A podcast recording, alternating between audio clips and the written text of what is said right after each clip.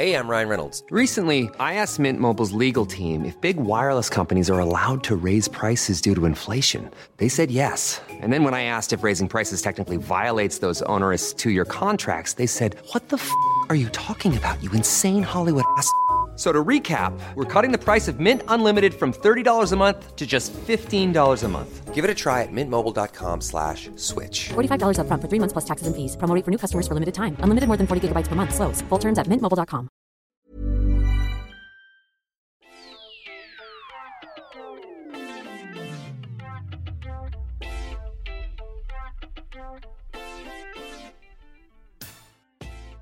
Hi, everyone, and welcome to The Greener Side, a podcast about moving to and living in another part of the world.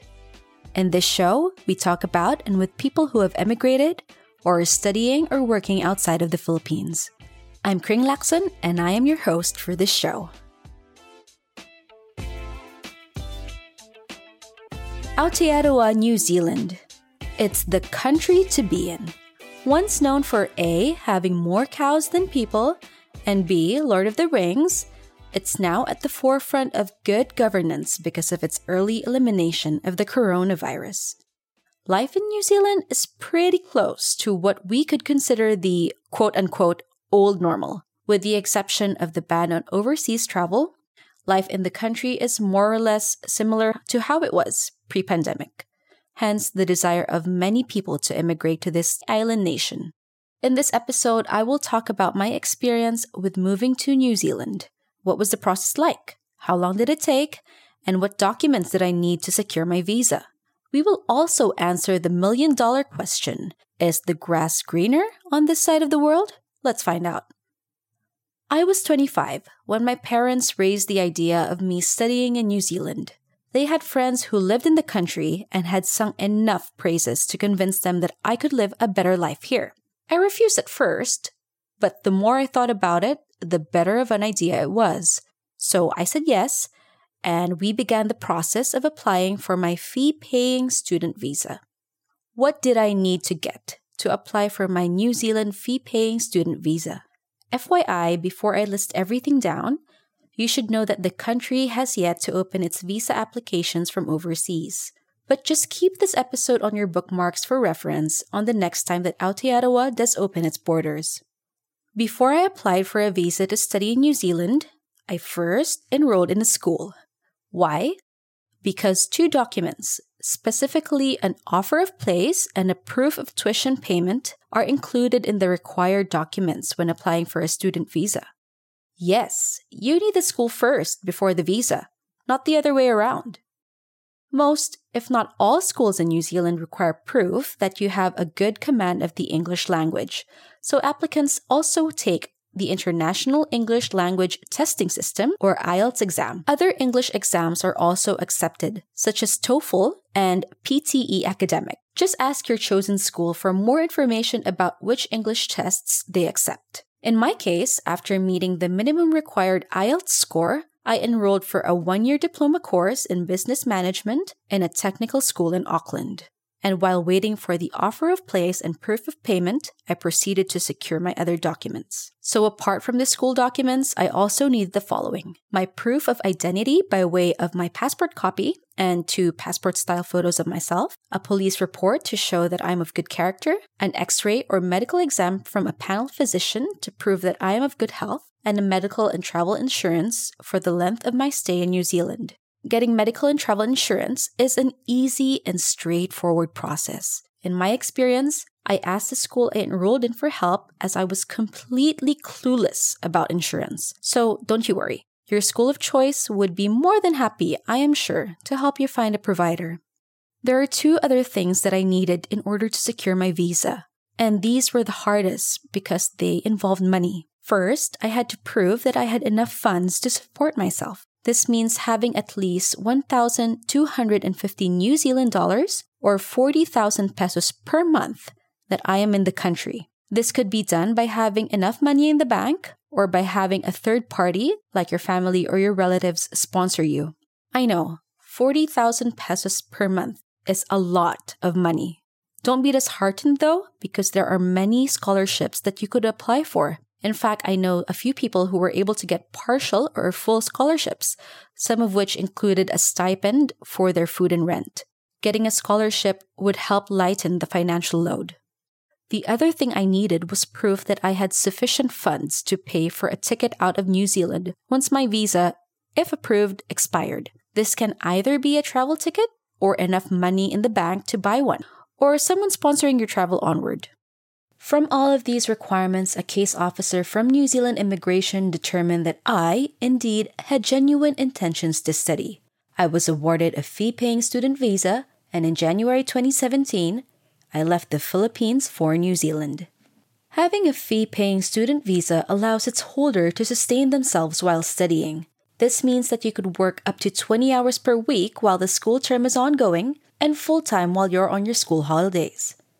And if you want to work in New Zealand after your studies, you may do so by applying for a post study work visa.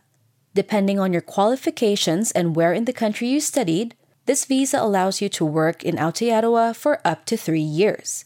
In my case, I was awarded three years to find work in the country, during which I was lucky enough to get a job for a government entity. It's still where I work to this day. I did all sorts of jobs while I was a student. At first, I was picky about which jobs I wanted. I wanted something that involved being in an office, but I learned very quickly that that's not how it worked. More often than not, jobs in New Zealand prefer hiring those who already have experience working in a New Zealand environment. And because I only ever had work experience back home, I was rejected lots of times despite having five years of experience under my belt. I was stuck in a catch 22. I realized that in order to get a quote unquote New Zealand experience, I couldn't be picky about the jobs that I took. And so I applied for everything while I was a student, I worked part time as a brand ambassador, which is a fancy way of saying sales lady, then as a librarian, then as a server at a donut shop. I was paid weekly, and the pay was enough to cover my essentials. I'm embarrassed to admit this, but I initially thought that these jobs were beneath me. But the more I did them, the more I appreciated them. These jobs, from taking garbage out from the donut shop to convincing women that they should buy makeup built my character and made me realize that my job didn't define me. I was stuck in a mindset of hierarchy and social status when in fact, a job is just a job. The fact that New Zealand is an equal society where everyone is treated similarly only drove this point home. What is the minimum wage in New Zealand? As of 2021, the minimum wage here is 60 New Zealand dollars an hour for trainees and 20 New Zealand dollars an hour for those who aren't. It was lower when I was a student back in 2017, but while I was studying, I needed about 380 New Zealand dollars every week to pay for my rent and food.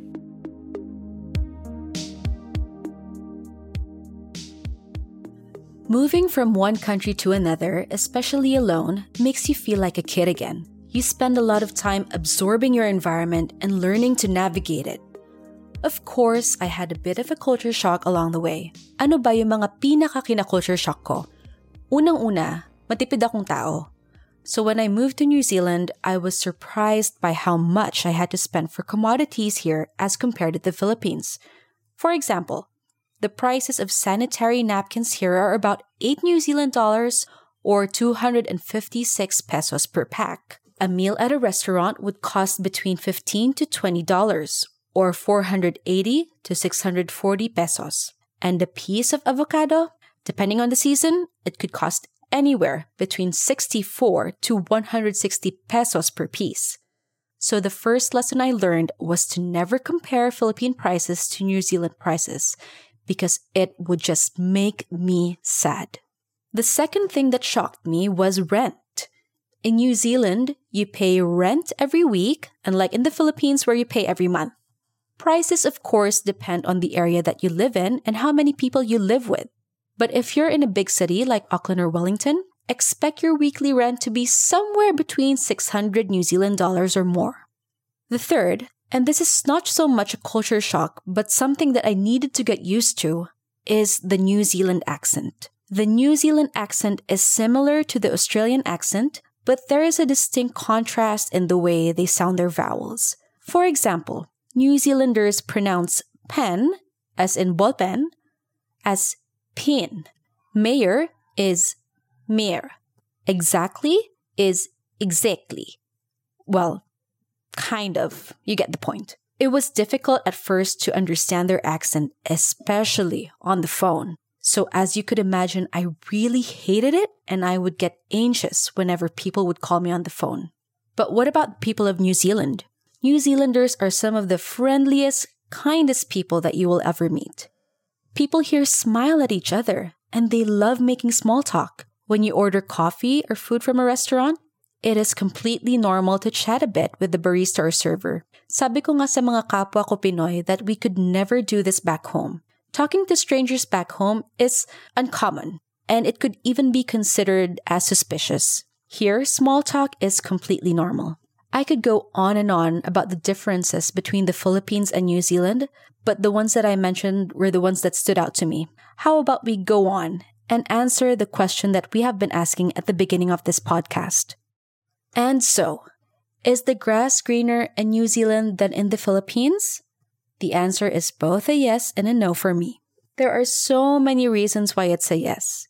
Here are the top reasons for me. Firstly, the government subsidizes healthcare, so healthcare is cheap here. Buying prescription medicine always costs me 5 New Zealand dollars or 160 PHP. No matter how much or how little medicine my doctor prescribes me, whether it's one box or 10 boxes, the grand total is always just $5. The second is that New Zealand is super livable. Cities are designed with people in mind. I've lived both in Auckland and Wellington, and both cities are full of parks and walking and biking lanes. And apart from that, the whole country is abound with hiking and mountain biking tracks that suit all fitness levels. Because of this, it is very easy in New Zealand to be healthy and active. The third is that the people here are super nice and trusting. Think Japan levels of trust. You could leave your stuff out in public and no one's gonna take it. In my case, I've left my laptop two times out in public.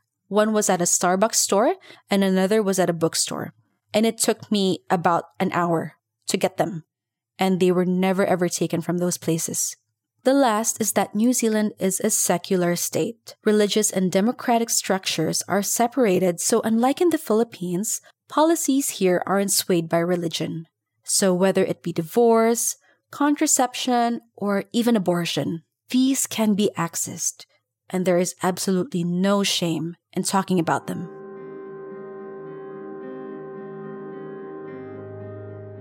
Life in a developed country is good, and yet it doesn't feel complete because my family and friends are not with me.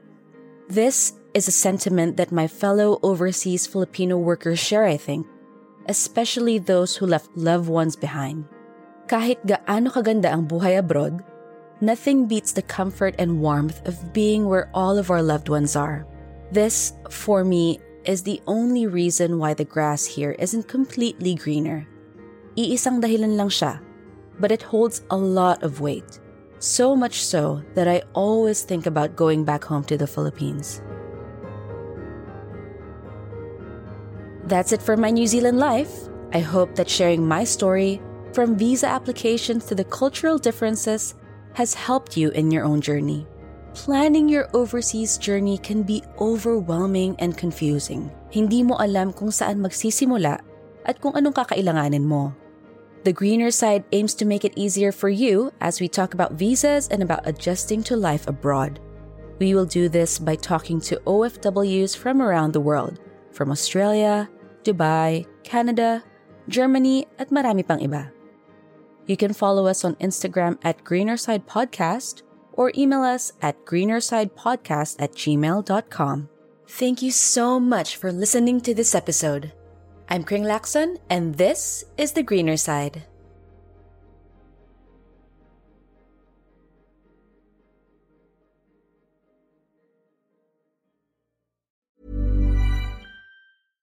Hello, this is Danny Pellegrino, host of the Everything Iconic podcast, and I'm here to tell you all about Splash Refresher because hydration is mandatory, but boring is not. Now, I love my water, but if I don't spice it up, I'm not going to finish what I took out of the fridge. That's why I love my Splash Refresher, which is flavorful, delicious, bright, hydrating, and zero calories. The wild berry flavor is my fave. No, wait, is the pineapple mango flavor my fave? You know what? All five craveable Splash Refresher flavors are my fave because they're so delicious. So get hydrated and enjoy it with Splash Refresher.